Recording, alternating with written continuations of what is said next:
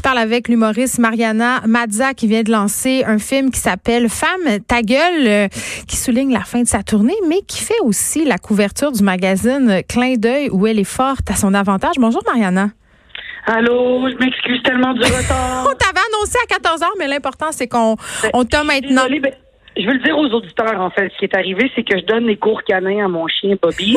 et Bobby, ces temps-ci, il, euh, il manque de respect puis il me grogne. Fait que là, il y, a un, il y, a un dresseur qui est venu chez moi pour me dresser Bobby. Et j'ai pas vu le temps passer parce que j'étais tellement obnubilé par la façon dont il me parlait que j'ai fait fuck l'entrevue. Il était cute? Suis vraiment désolée. Est-ce que le dresseur était cute? C'est ta seule excuse. Le dresseur était cute. Bon, ben il là. a trois enfants et une femme. Oups, pédale. Ouais, non. Fait qu'il est un peu moins cute. Mariana, tu sauras que dans mon ancienne vie, j'ai donné euh, des cours de dressage canin, donc pour de futurs problèmes, Hey! tu pourras communiquer Comment avec ça? moi. C'est donc bien malade. Je le sais, c'est ça. Mais la prochaine fois, on fera une entrevue sur tes problèmes de chien. Hey, euh, bon, j'ai parlé de la une du clin d'œil où tu apparais euh, fort jolie. On te voit porter des petites robes là-dedans, ma foi. On n'est pas habitué de te voir comme ça? Ben, je suis pas moi aussi, moi, c'était pas dans les dernières années, mais je suis souvent en robe.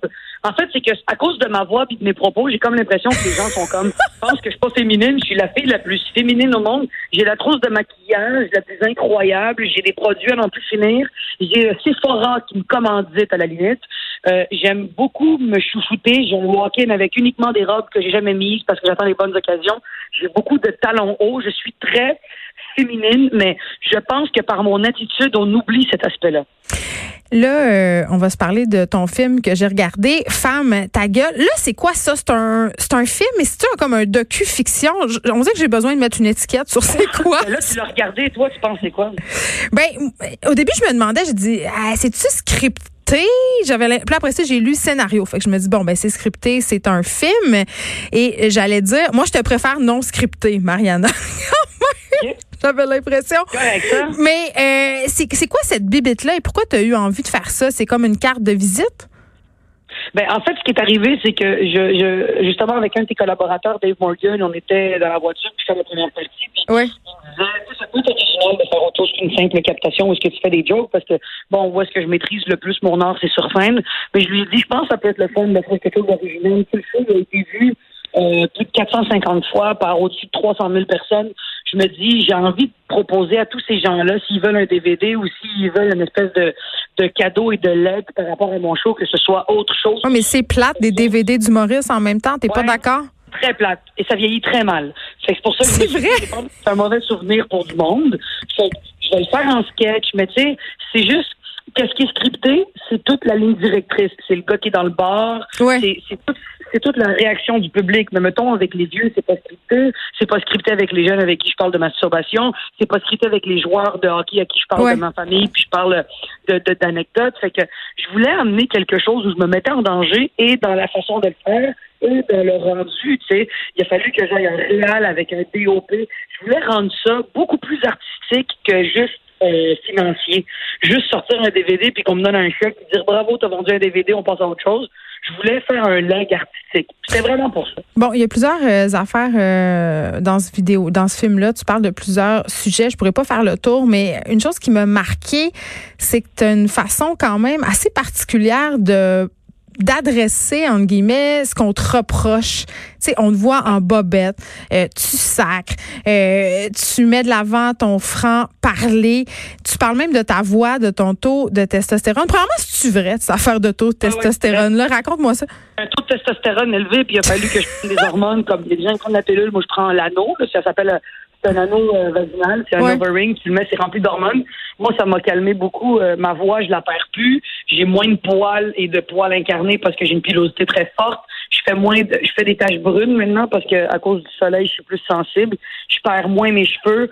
Fait que le fait que j'avais plus de testostérone que de phéromones faisait en sorte que euh, j'avais euh, beaucoup de difficultés à maintenir une cadence de spectacle de plus de deux shows par semaine parce que je perdais ma voix.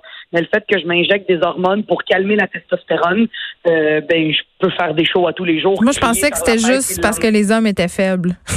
que tu pouvais faire Ben, il y a ça aussi, là. C'est parce que les hommes, ben, les hommes continuent à me fuir, que j'ai un anneau vaginal ou non. Oui. Ben, c'est ça. euh, tu, Pareil, tu parles, grave. tu, tu parles de l'affaire de la bad girl chicks. Souvent, tu reçois des messages d'hommes qui disent qu'ils sont attirés par ce côté bad girl-là, mais tu soulignes quand même que tu as l'impression que tu fais peur aux hommes. Pourquoi tu penses que tu leur fais peur? Je sais pas si c'est tant que je fais peur aux hommes que, mettons, je dégage pas cette espèce de sensualité. C'est je suis pas non plus à la recherche. Je pense que quand je suis à la recherche, je me laisse aller et tout, mais je pense pas que c'est beaucoup de monde qui sont intéressés, mettons, ou je sais pas, peut-être c'est une perception, mais je pense juste que euh, je ne dégage pas euh, ce que j'ai envie d'attirer non plus. Je pense que je suis en mode, je pense à moi, je fais mes affaires, euh, je veux réussir, faire de l'argent, je veux, je veux voyager. Fait que je pense pas que je suis en mode séduction. Euh, je suis en mode séduction dans mon travail, mais je sais pas si c'est pas comme à l'école où est-ce que je me mettais une belle robe, un beau rouge à lèvres, puis là, le gars venait me voir, puis il me dit, ah, plus loin? Je, je, suis pas cette fille-là. Je l'ai jamais été, puis j'aime jouer là-dessus, tu sais. Justement, euh, tu me dis, tu sais, tout ce que je montre euh, dans, le film, que ce soit sur scène, que ce soit en entrevue, mm. montrer mon ventre, montrer mon corps, parler de mes défauts, parler de, mettons, euh, juste le fait que j'aime faire caca, le fait que je suis plus de ci, de l'autre. Tout ça qui a l'air donc bien déplacé et tout. Ben, on te le reproche. Les madames te trouvent très vulgaire, Mariana. Oui, ben, mais je pense que les madames qui me le reprochent ou les messieurs qui me le reprochent, je pense que parce que ils n'ont pas été élevés dans cette génération ouverte au niveau de la liberté d'expression de un. Mais attends, t'as plein de personnes âgées qui te suivent et qui t'aiment. C'est pas juste une question de génération, là. On parle des gens, mettons, qui m'aiment pas. Parce qu'il y, a ah. beaucoup de vieux qui tripent énormément, même des, des intellectuels autant que des professeurs, autant que des. Ça peut être des boulangers que des vieux que des jeunes tripent. Mais sinon, j'aurais pas de succès. Sinon, on se parlerait pas au téléphone si tout le monde m'haïssait. Je pense juste que les gens qui m'aiment pas ou les gens qui reprochent ce non-savoir-vivre, ce manque d'éducation, cette irrévérence, cette irrévérence, cette vulgarité-là, je pense que c'est des gens qui, un, aiment pas ça à la base. Et en même temps, ça fait partie de ta démarche. Oui, mais malheureusement, s'attendent d'une personnalité publique qui a une voix publique de ne pas euh, aller à l'extérieur de la frontière publique, qui est bien s'habiller, bien s'exprimer, attendre son tour pour parler, tout ce qu'on nous montre à l'école. Mais j'ai été éduquée, là. J'ai comme avec Bobby. à l'âge de 8 ans. T'as suivi des cours de dressage? J'ai à lui donner des récompenses, là. Je pense que je, j'ai fait mes marques. Ça fait déjà huit ans que je suis dans le paysage québécois.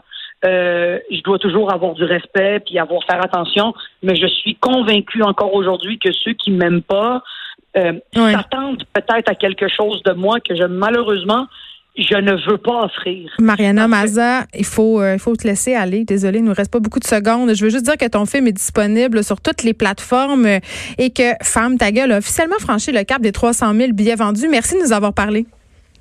Merci à toi, puis bravo pour euh, l'ensemble de ton œuvre. Merci.